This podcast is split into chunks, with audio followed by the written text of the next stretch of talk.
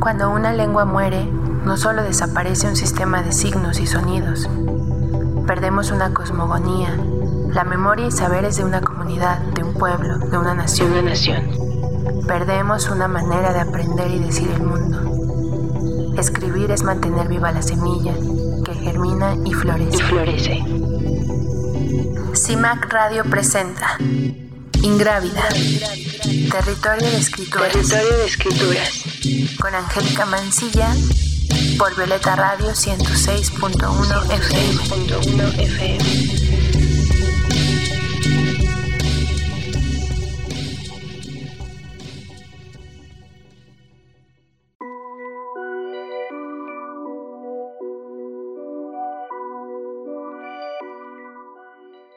Hola, bienvenidas todas las personas que nos acompañan en esta mañana, sintonizándonos a través de Violeta Radio en el ciento seis punto uno de F M y también en internet a través de violeta radio punto org.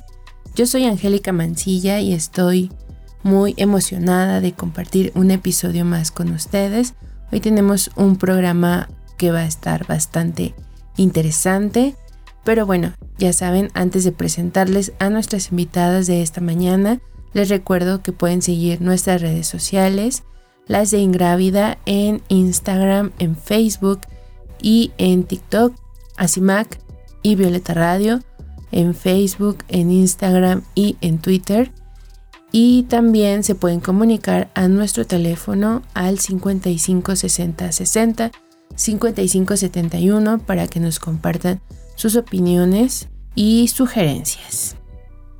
Y bueno, estoy muy feliz de compartirles que en esta ocasión tenemos a dos invitadas muy especiales, especiales porque para quienes han escuchado el radiodrama No es temporada de flores, pues ellas son dos de las responsables. Tenemos aquí a Larissa Torres Millarez, la dramaturga que escribió esta historia, y también tenemos a Claudia Fragoso, quien representa a la personaje de Doña Flor y también es profesora de la Facultad Popular de Bellas Artes de la Universidad Michoacana de San Nicolás de Hidalgo.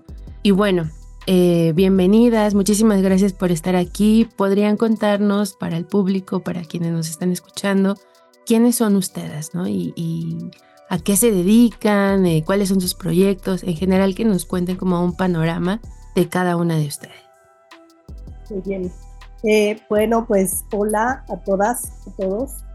Soy Claudia Fragoso, yo soy actriz de profesión y soy docente, como dice Angélica, en la Universidad Michoacana de San Nicolás de Hidalgo, en la licenciatura en teatro, en donde tuve el enorme gusto de conocer a Larissa desde que era estudiante, y a, a, amén de haber sido mi, mi estudiante, hoy día me vanaglorio de, de, de presentarla como mi amiga.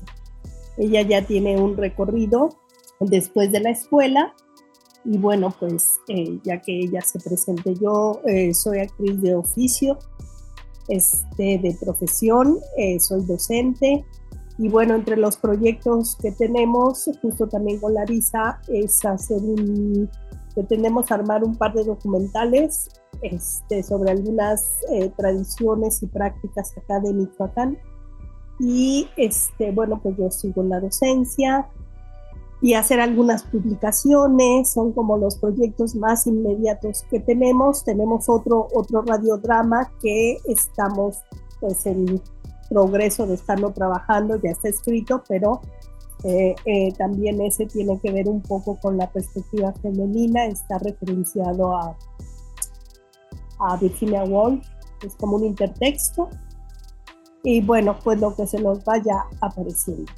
Lari, Larissa.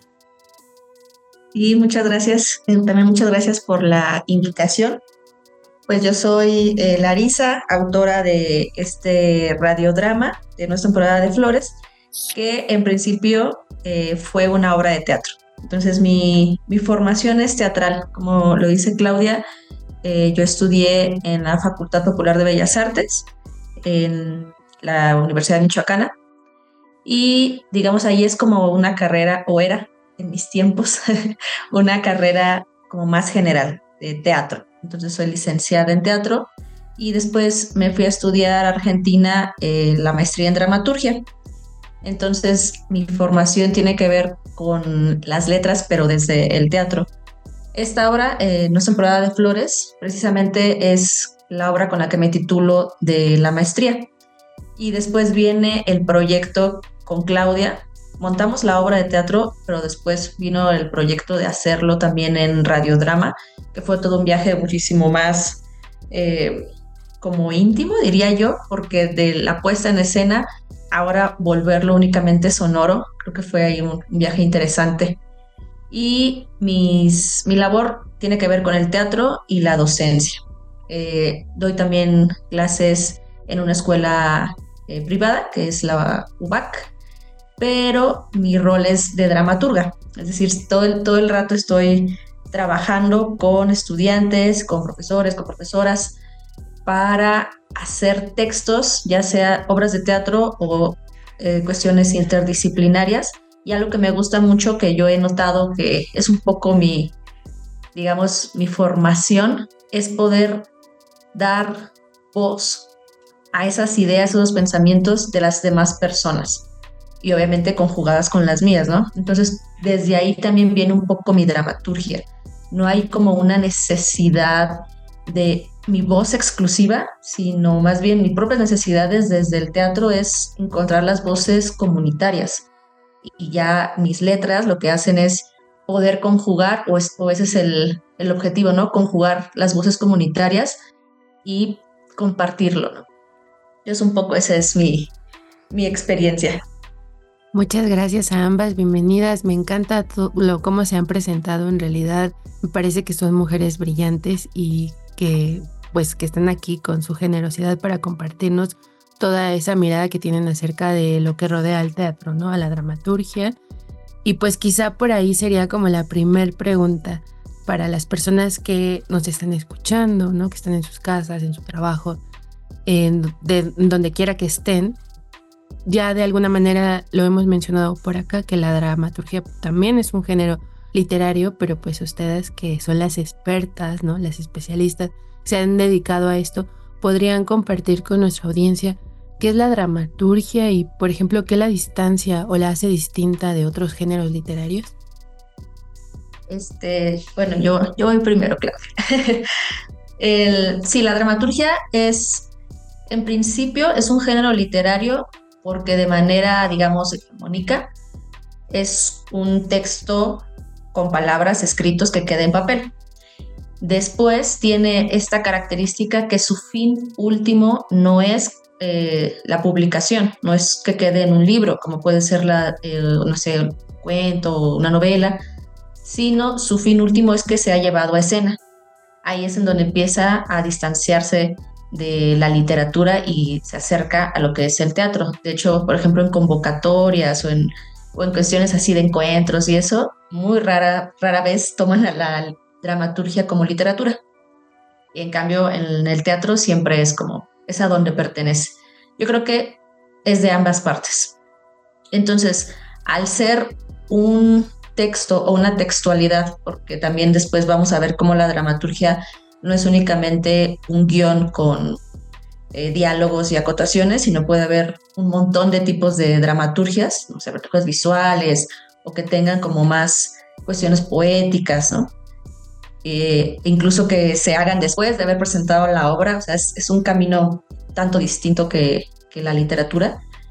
Entonces, después, la dramaturgia lo que hace es, si no existe su puesta en escena, está incompleta, ¿no? Incluso aunque se publique, aunque esté en manos de alguien, si no se presenta ante un público, si no es trabajada con las demás personas, esa dramaturgia pues no... no ha cumplido su fin. Entonces, digamos, esa es la gran diferencia. No sé, Claudia, si quieres agregar.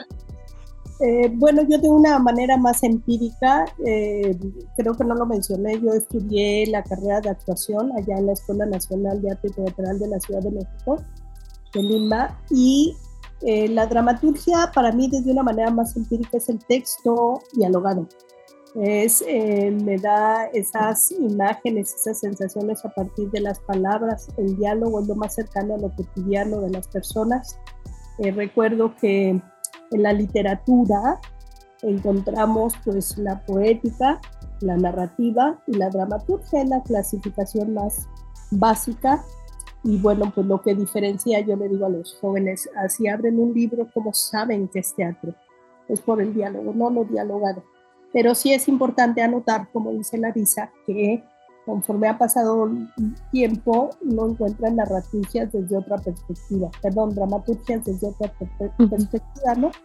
Son narraciones eh, que nos dan una serie de elementos característicos para estructurar y bueno, pues la esencia, el contacto con el espectador, con el radioescucha, con el eh, videoescucha, videoasta, no lo sé, o sea, todas estas posibilidades de contrastar con el otro, con la persona, con el público, siempre es fundamental para que se concrete esta poética artística, ¿no?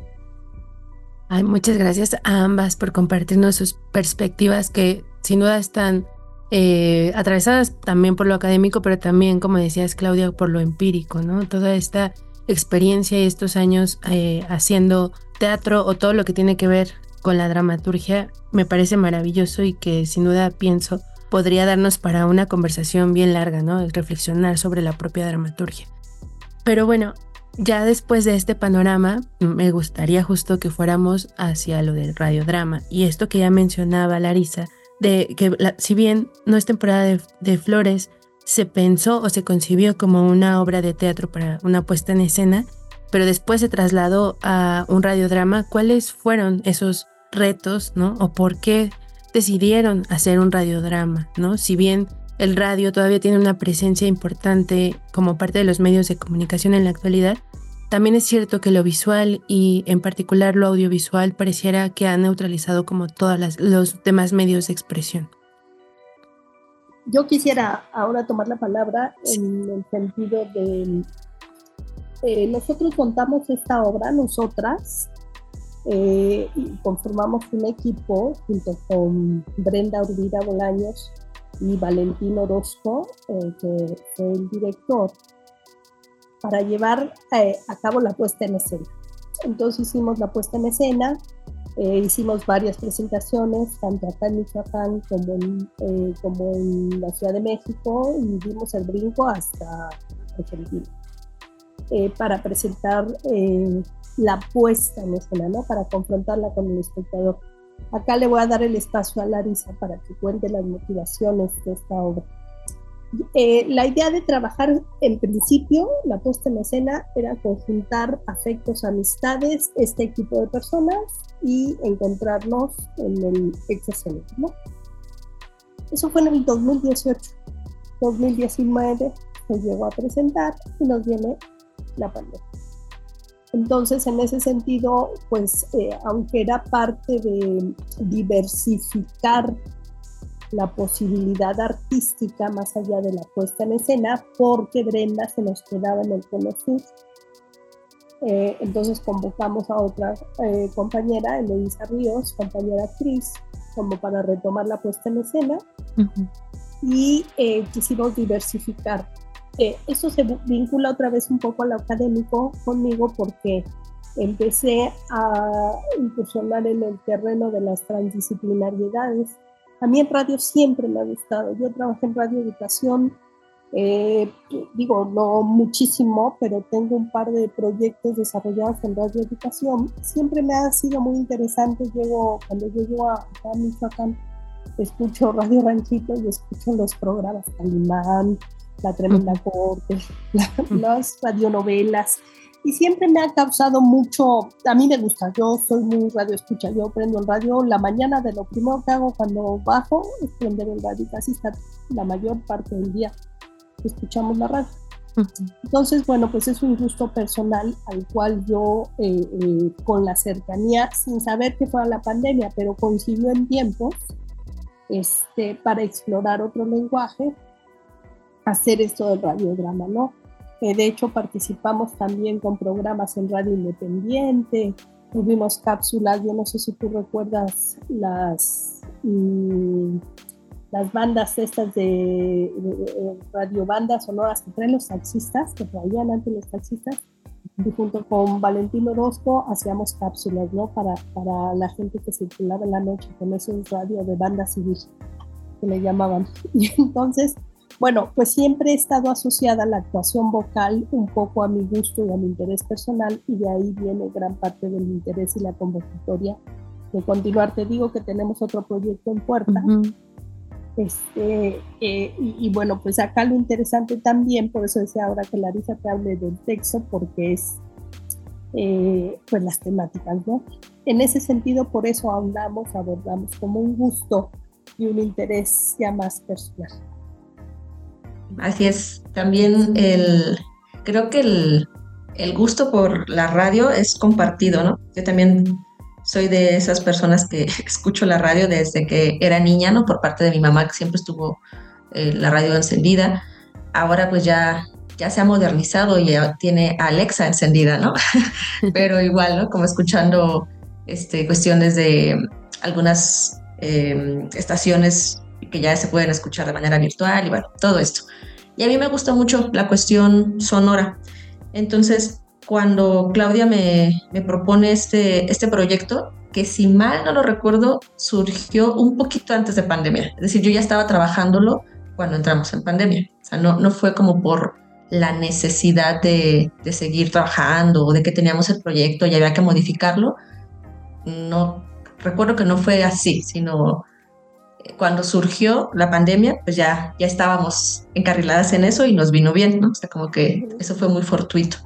Entonces, hacer este cambio, en principio, el, el texto como obra de teatro, pues surge yo estando fuera del país, eh, estaba estudiando y me vino toda esta, como esta necesidad de pensar en lo que estaba pasando en mi tierra. Yo soy de Uruapan y entonces había... La violencia se había incrementado muchísimo, había muchos casos de personas conocidas eh, muy terribles y de pronto también la distancia geográfica me dio una perspectiva distinta y también me dio como cierta seguridad de poder decir las cosas, ¿no? Porque estando en, en la tierra, pues es un poco complejo hablarlo así. Y entonces... Desde ahí viene como esta cuestión de la voz. Así es como surge este, No es temporada, ¿no? Con un distanciamiento, buscando una voz poética que permitiese decir las cosas, cuestionarnos, compartirlo y también buscar una seguridad en nuestro, en nuestro propio miedo. No sé si eso tenga sentido, pero es, es eso, ¿no? El, cómo compartimos el miedo y al momento de expresarlo vamos generando nuestro círculo seguro. Entonces, así surgió la obra. Después, cuando viene la propuesta del, del radiodrama, eh, para mí fue, fue muy rico porque era justo regresar a las voces originales, a esos personajes que ya no únicamente pertenecían a mi imaginario, sino que yo ya los había visto en cuerpo y alma y entrega con las actrices, con Claudia Fragoso y con Brenda Urbina.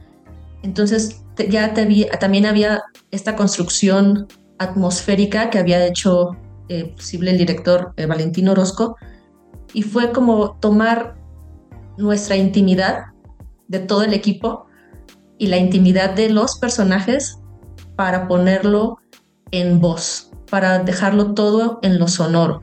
Entonces fue, fue eso, fue como un viaje que se volvió muy muy íntimo y al mismo tiempo nos dio la oportunidad de llegar a más personas, ¿no? Entonces creo que eso es lo que yo más, más rescato, cómo la radio o el radiodrama nos, nos permitió comunicarnos con más personas.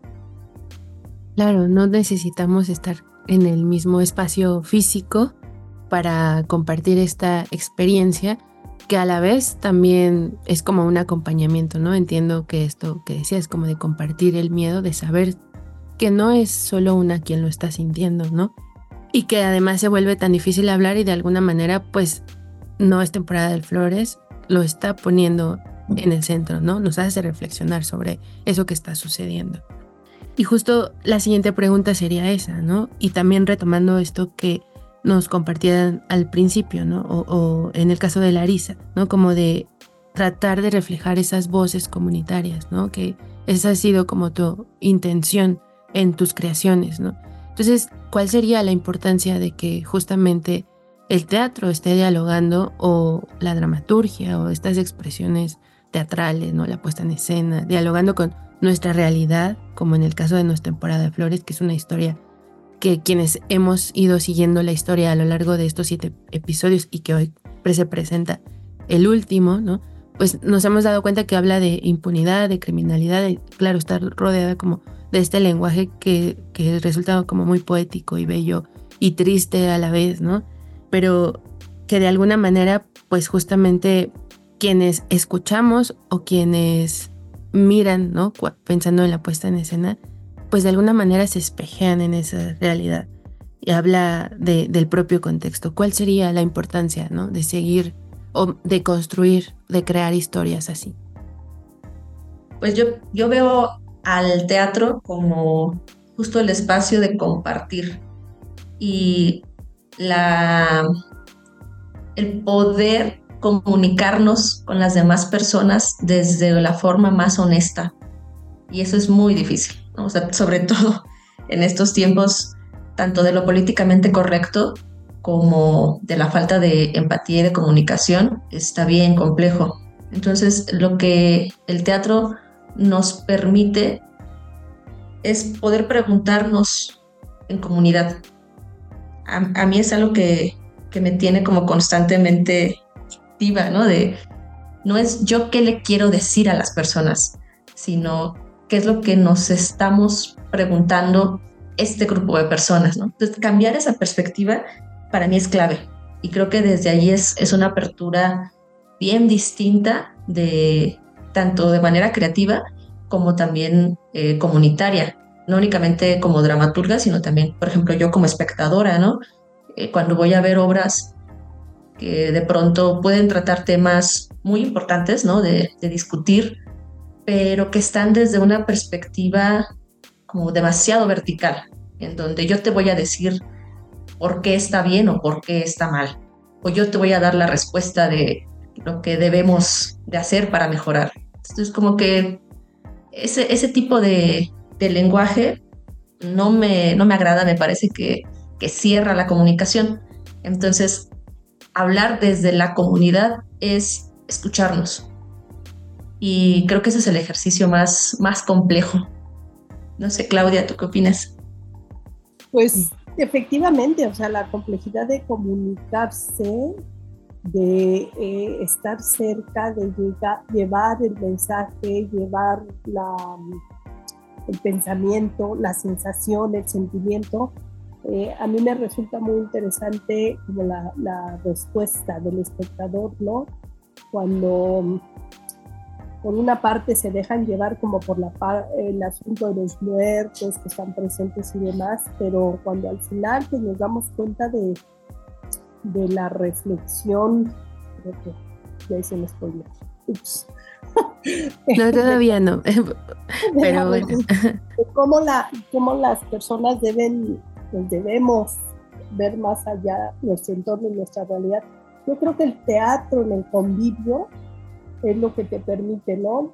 Este, y, y creo mucho, no lo sé, a lo mejor es una, una cosa mía, pero creo que esto mucho lo valida el radio. O sea, insisto, yo pienso en las antiguas radionovelas y digo, híjole, que llevaban historias, la gente que se sentaba en torno a, a, a, al aparato a escuchar las historias que se contaban.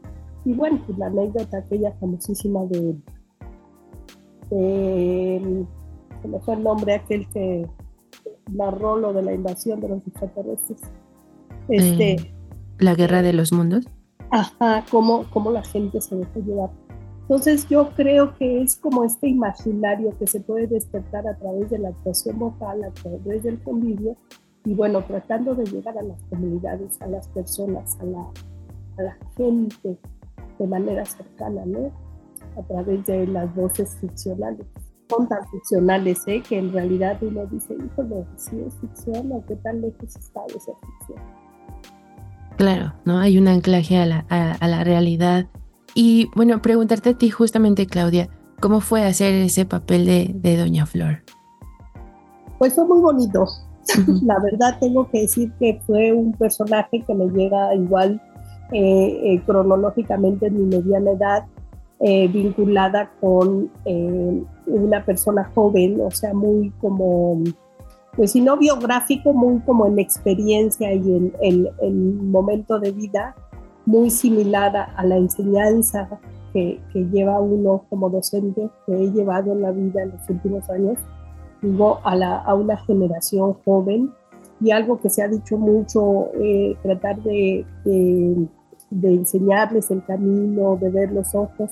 Sabemos bien por experiencia que nadie aprende en cabeza ajena, pero siempre las personas conforme, vamos, eh, conforme van pasando los años vamos tratando de contar la experiencia para que el otro aprenda. Y bueno, en el radiodrama fue mucho eso. Anecdóticamente tendría que contar que en un principio con Brenda nos dejábamos llevar mucho por la historia de los muertos, sentíamos las energías y las vibras, pero bueno, al tiempo fuimos reflexionando y analizando con el equipo, con Larissa, con Valentín, diciendo, bueno, va más allá de eso. Eh, este texto es más fuerte, va más allá, tiene mayor peso en el sentido de lo que trae atrás, ¿no? El México que vivimos, la violencia, eh, la impunidad, eh, digo, feminicidios, este, ¿no? Ya sabemos la historia que nos rodea. Y bueno, pues habría que confrontarla, ¿no? Hay que confrontarla. Entonces eso es, este, eso es bueno, eso es bueno, es doloroso, también es doloroso. Y este... Y bueno, son, forman parte de los procesos de la profesión de las actrices, de los actores, ¿no? Cómo confrontar eh, lo que va a decir el personaje. En este caso, estos dos personajes son muy nobles, son amables, dos mujeres que se encuentran, dos generaciones que se encuentran y una realidad aplastante, ¿no? Que finalmente les afecta directamente. Así es. Y los personajes que... Es fácil, ¿no?, identificarse, ¿no? O sea, es como, como el pienso, ¿no? Como mi abuela, como yo, ¿no? Como en estos diálogos que se dan en el radiodrama entre estas personajes. Pero bueno, vamos a una canción y volvemos a esta conversación que está siendo muy agradable con Larissa y Claudia. No se vayan, porque además se viene el último, último capítulo de esta radionovela No es temporada de flores. Volvemos.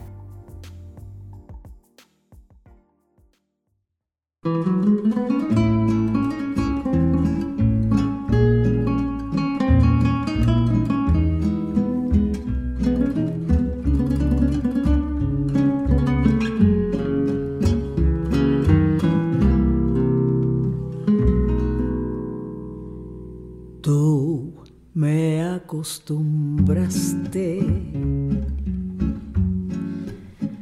a todas esas cosas, y tú me enseñaste que son maravillosas. Sutil llegaste a mí como la tentación,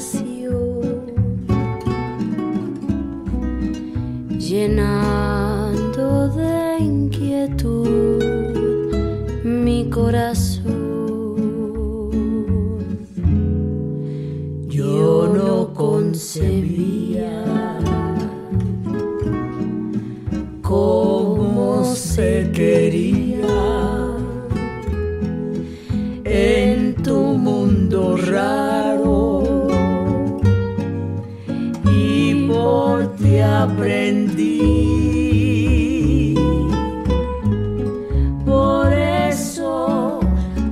Pregunto al ver que me olvidaste, ¿por qué no me enseñaste cómo se vive sin ti?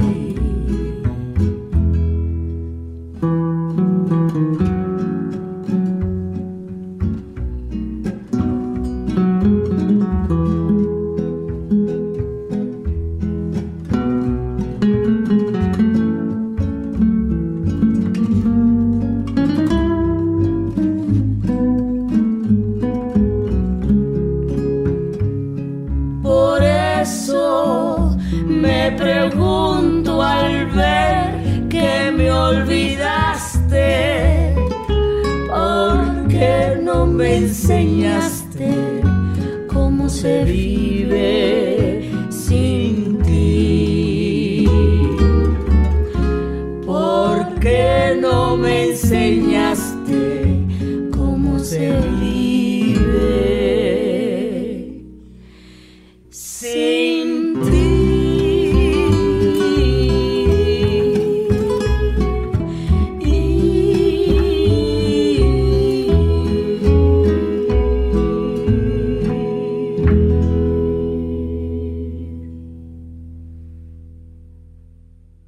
En CIMAC Radio queremos escucharte. Comunícate con nosotras al cincuenta y cinco sesenta sesenta, cincuenta y cinco setenta y uno, cincuenta y cinco sesenta sesenta, cincuenta y cinco setenta y uno y déjanos conocer tus opiniones sobre nuestra programación. CIMAC Radio, periodismo con perspectiva de género. Ingrávida, territorio de escrituras. Territorio de escrituras.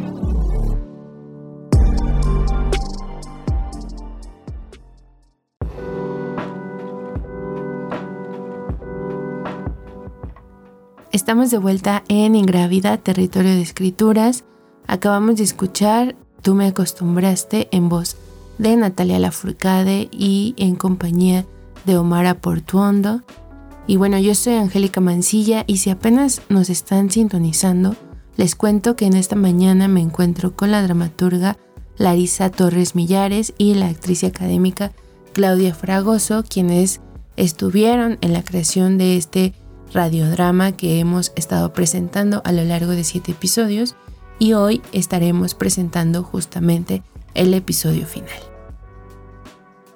Ay, pues muchísimas gracias por haber compartido este radiodrama. Eh, a mí me da mucha emoción pensar en este nuevo que están trabajando, ¿no? Que está en progreso, que decías, Claudia, con, con una perspectiva femenina, ¿no? Eh, ahí como un diálogo con Virginia Woolf, y quizá por ahí sería la siguiente pregunta, ¿no? Eh, en mi caso, ¿no? Pienso en el feminismo, pues me permitió entender que las narrativas son importantes, ¿no? Que nos contamos la vida a través de relatos y que durante mucho tiempo pues se minimizó o se ocultó justo lo que contaban las mujeres.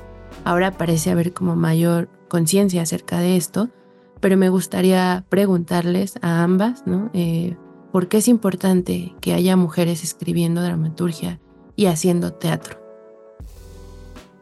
¿Por qué es importante?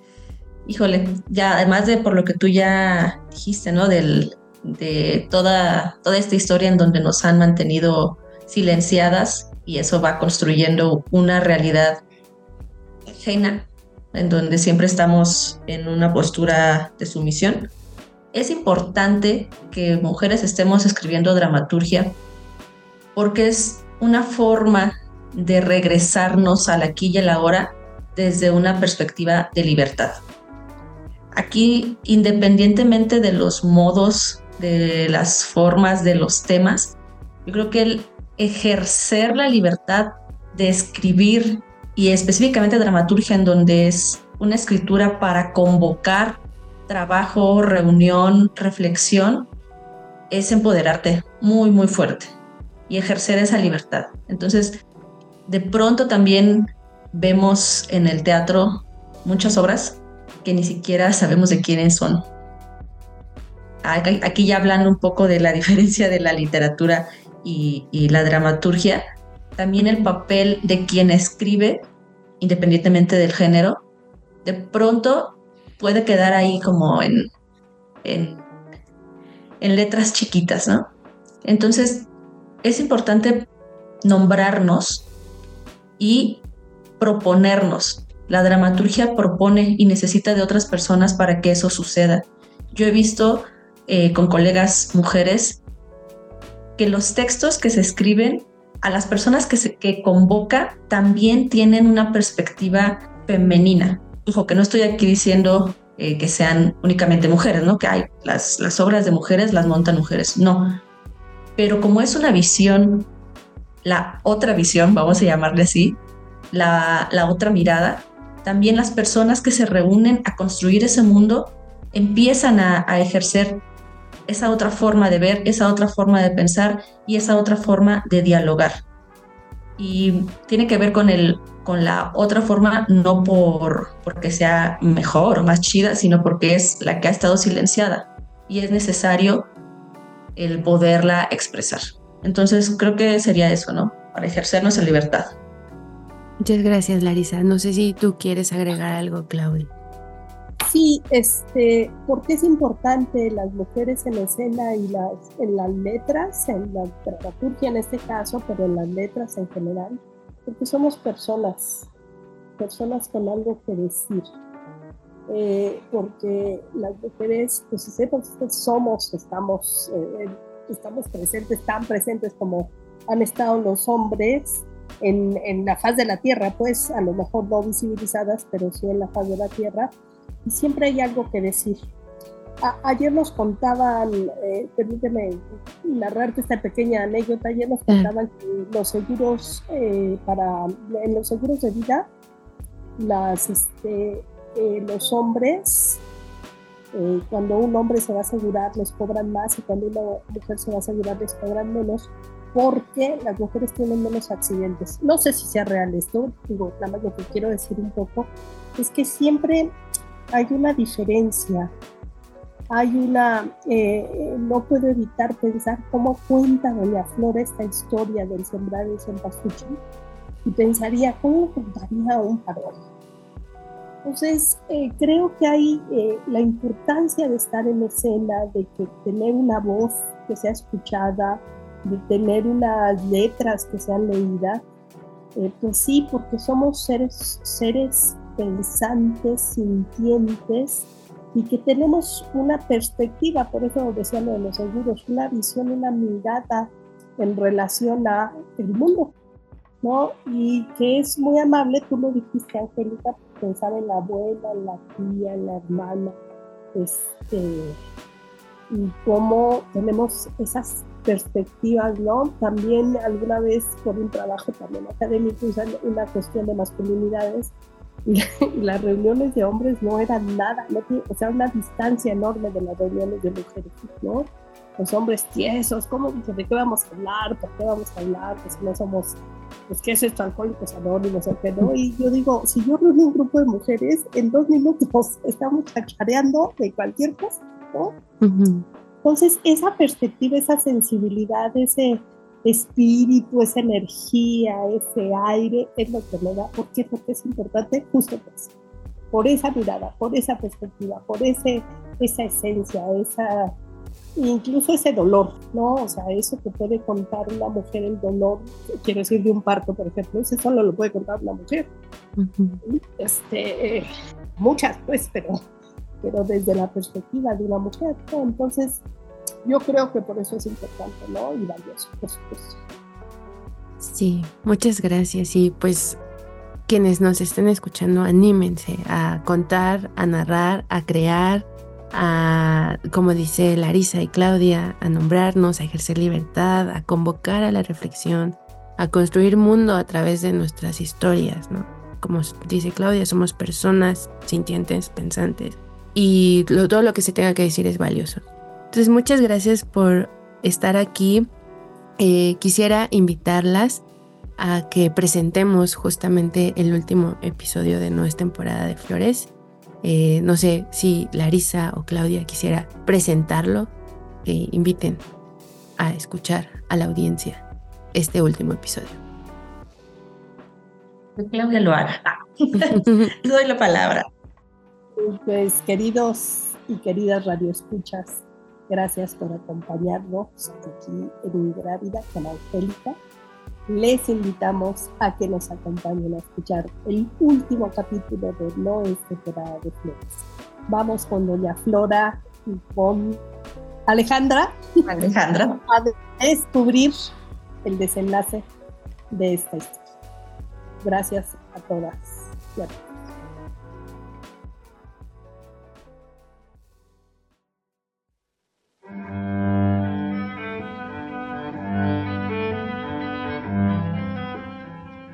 La Universidad Michoacana de San Nicolás de Hidalgo, a través de la Facultad Popular de Bellas Artes, la coordinación de la investigación científica y el cuerpo académico de las artes escénicas, presenta No es temporada de flores. Texto original de Larissa Torres Millarez. Dirección, Valentín Orozco. En el papel de Doña Flora, Claudia Fragoso. En el papel de Alejandra, Eloísa Ríos.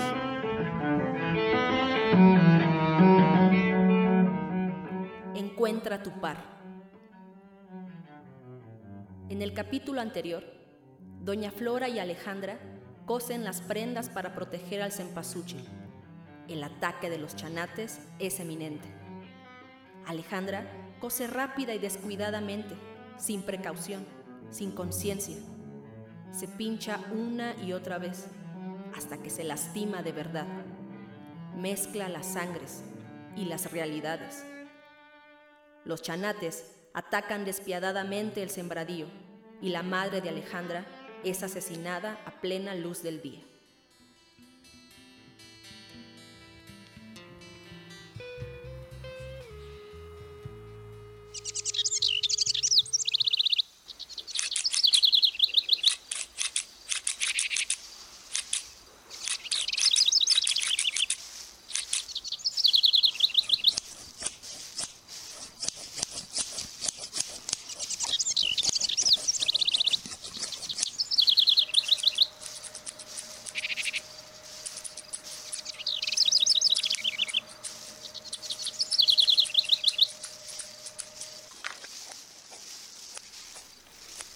Yo corto el cempasúchil y tú lo vas juntando.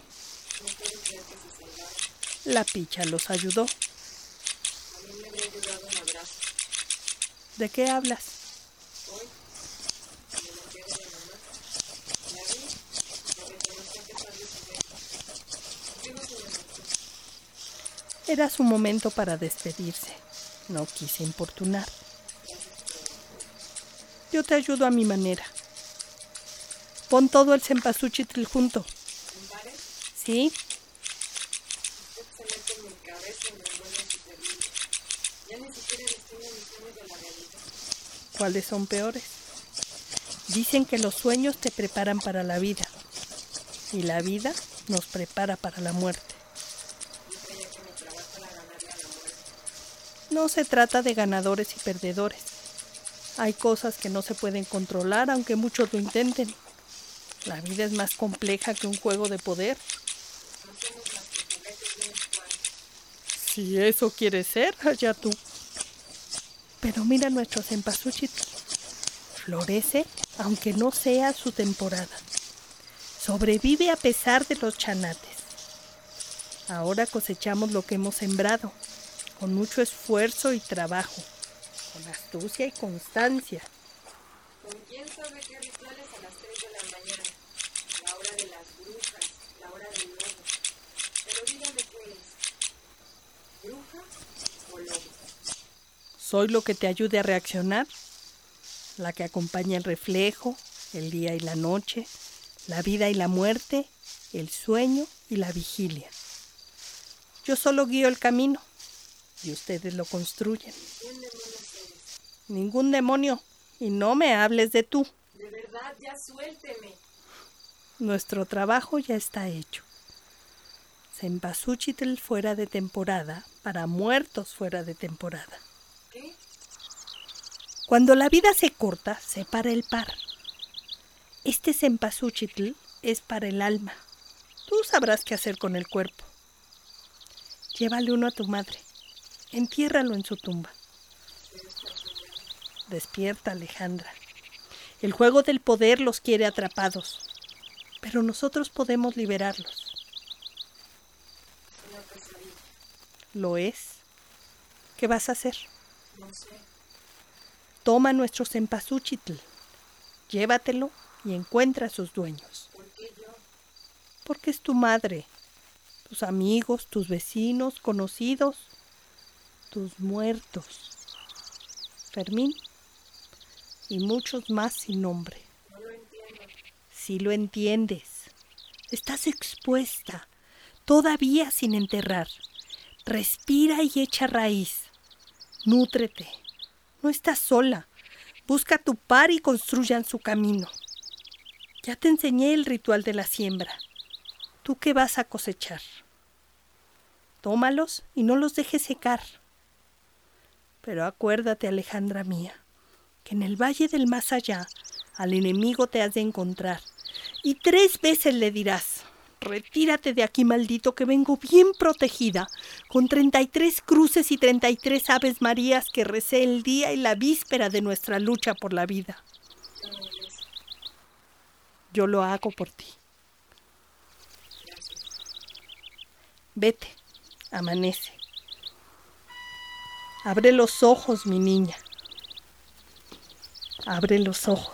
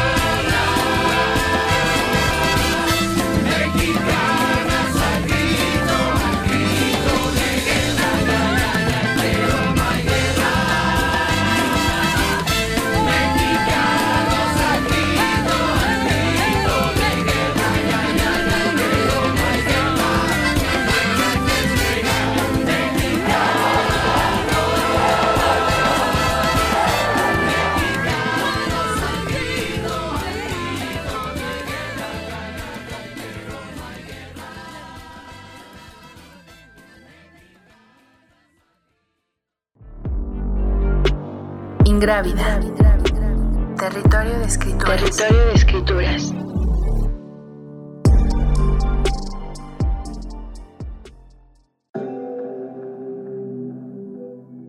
Y bueno, estamos de vuelta. Eh, acabamos de escuchar ya el último episodio de No es temporada de flores, y en esta mañana pues tenemos aquí de eh, invitadas a Larissa Torres Millarez y a Claudia Fragoso, quienes son parte de este proyecto tan poderoso, si me permiten nombrarlo así, y que nos hace empatizar y reflexionar. Y bueno, ya para despedirnos, eh, pues preguntarles por último si quisieran agregar algo que no haya preguntado y que a ustedes les parece importante mencionar, y también eh, en dónde podemos seguir su trabajo, ¿no? Las personas que estamos escuchando, que nos están acompañando aquí con su escucha, ¿dónde pueden seguir su trabajo o las próximas actividades que vayan a realizar para que podamos estar al pendiente?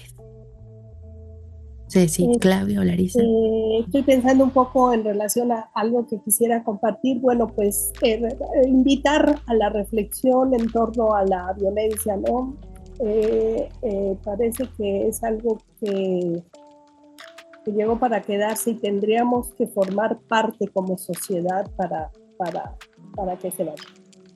Yo, los seres humanos somos muy complejos, entonces eh, creo que es un, un decir un poco inocuo, pero me parece que es importante concientizar eh, esta violencia de la que habla doña Flora, es de abrir los ojos y darnos cuenta que somos, eh, formamos parte, queriendo sin querer de eso, ¿no? Como vamos a abrir los ojos y vamos a crear lazos. Y mira, hablo hasta de la carencia del agua, ¿no? O de tirar basura, todo eso forma parte con la violencia de la naturaleza, con nosotros mismos. O sea, yo no quiero pensar que, que lo que viene con esta escasez de agua, ¿no? Va a haber problemas importantes. Entonces, en eso, pensar qué podemos hacer y, y aportar y accionar en consecuencia. El abrir los ojos es eso, accionar en consecuencia, ¿no? Esto es lo que, pues, No es temporada de flores, nos, da, nos dice, hay que abrir los ojos y formar parte, ¿no? Muchas gracias, Claudia. Eh, Larissa, por favor. Sí, yo l- me parece que la, la invitación sería a respirar, ¿no? A tomarnos un tiempo todos los días de respirar y de respirarnos mutuamente. Este, esta obra que acabamos de, de escuchar tiene un final, por ahí me han dicho, ¿no? ¿Por qué escribes obras donde siempre se termina mal? Pero es un final esperanzador, doloroso pero esperanzador, porque aquí seguimos y no estamos solos, solas, soles, ¿no? Entonces, eso, el confiar, el darnos amor, el ser bondadosos, bondadosas con nosotras mismas en principio y comenzar a confiar. Creo que también esto es algo que, que es necesario. Yo cuando escribí esta obra tenía demasiado dolor y demasiado miedo y, y resentimiento, y a la distancia veo que eso fue lo que me hizo empezar a escribir, pero cuando lo terminé tenía mucho más amor que dolor. Entonces creo que ese es el, momen- el, el comentario, ¿no? El tomarnos un tiempo todos los días con nosotras mismas. Y pues mientras sigamos aquí hay una posibilidad de hacer las cosas distinto, de que las cosas puedan cambiar.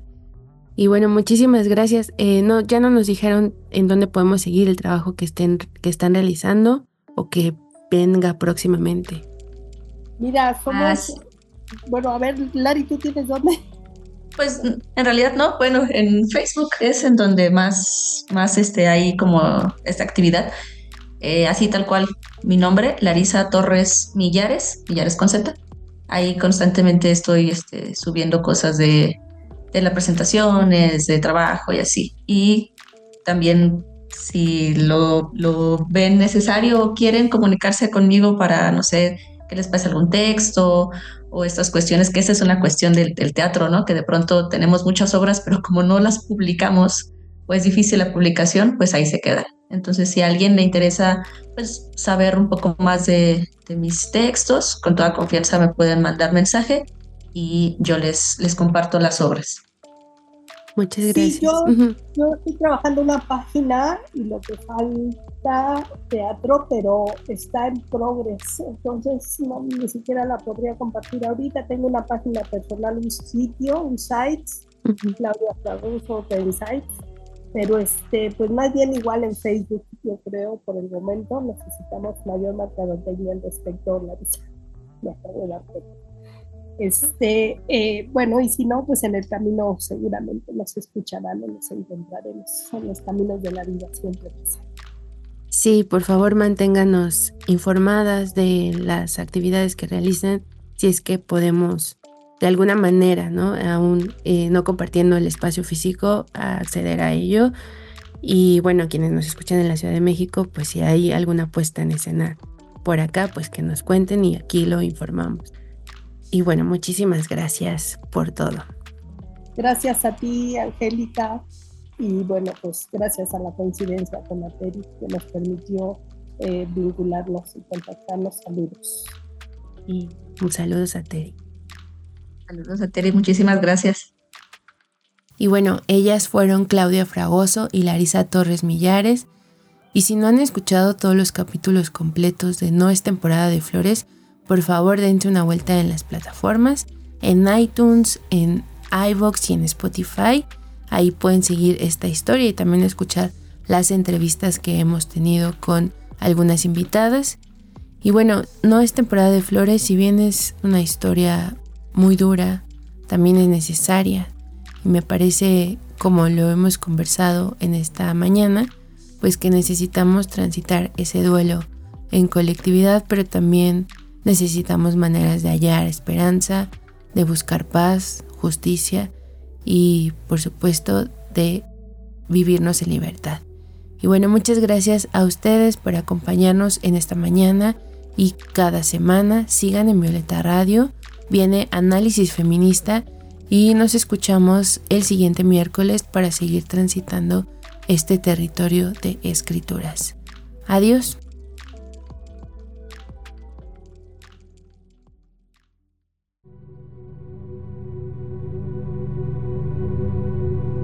Palabras en lengua materna tejidas en las alas de mujeres pájaro. Un suspiro en el vientre de la noche. Río desbordado. Tierra mojada después de la lluvia. Después de la lluvia. C I M A C Radio presentó Ingrávida.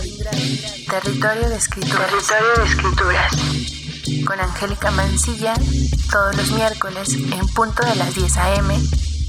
por Violeta Radio ciento seis punto uno F M. La radio feminista, la radio feminista de la Ciudad de México. De la Ciudad de México.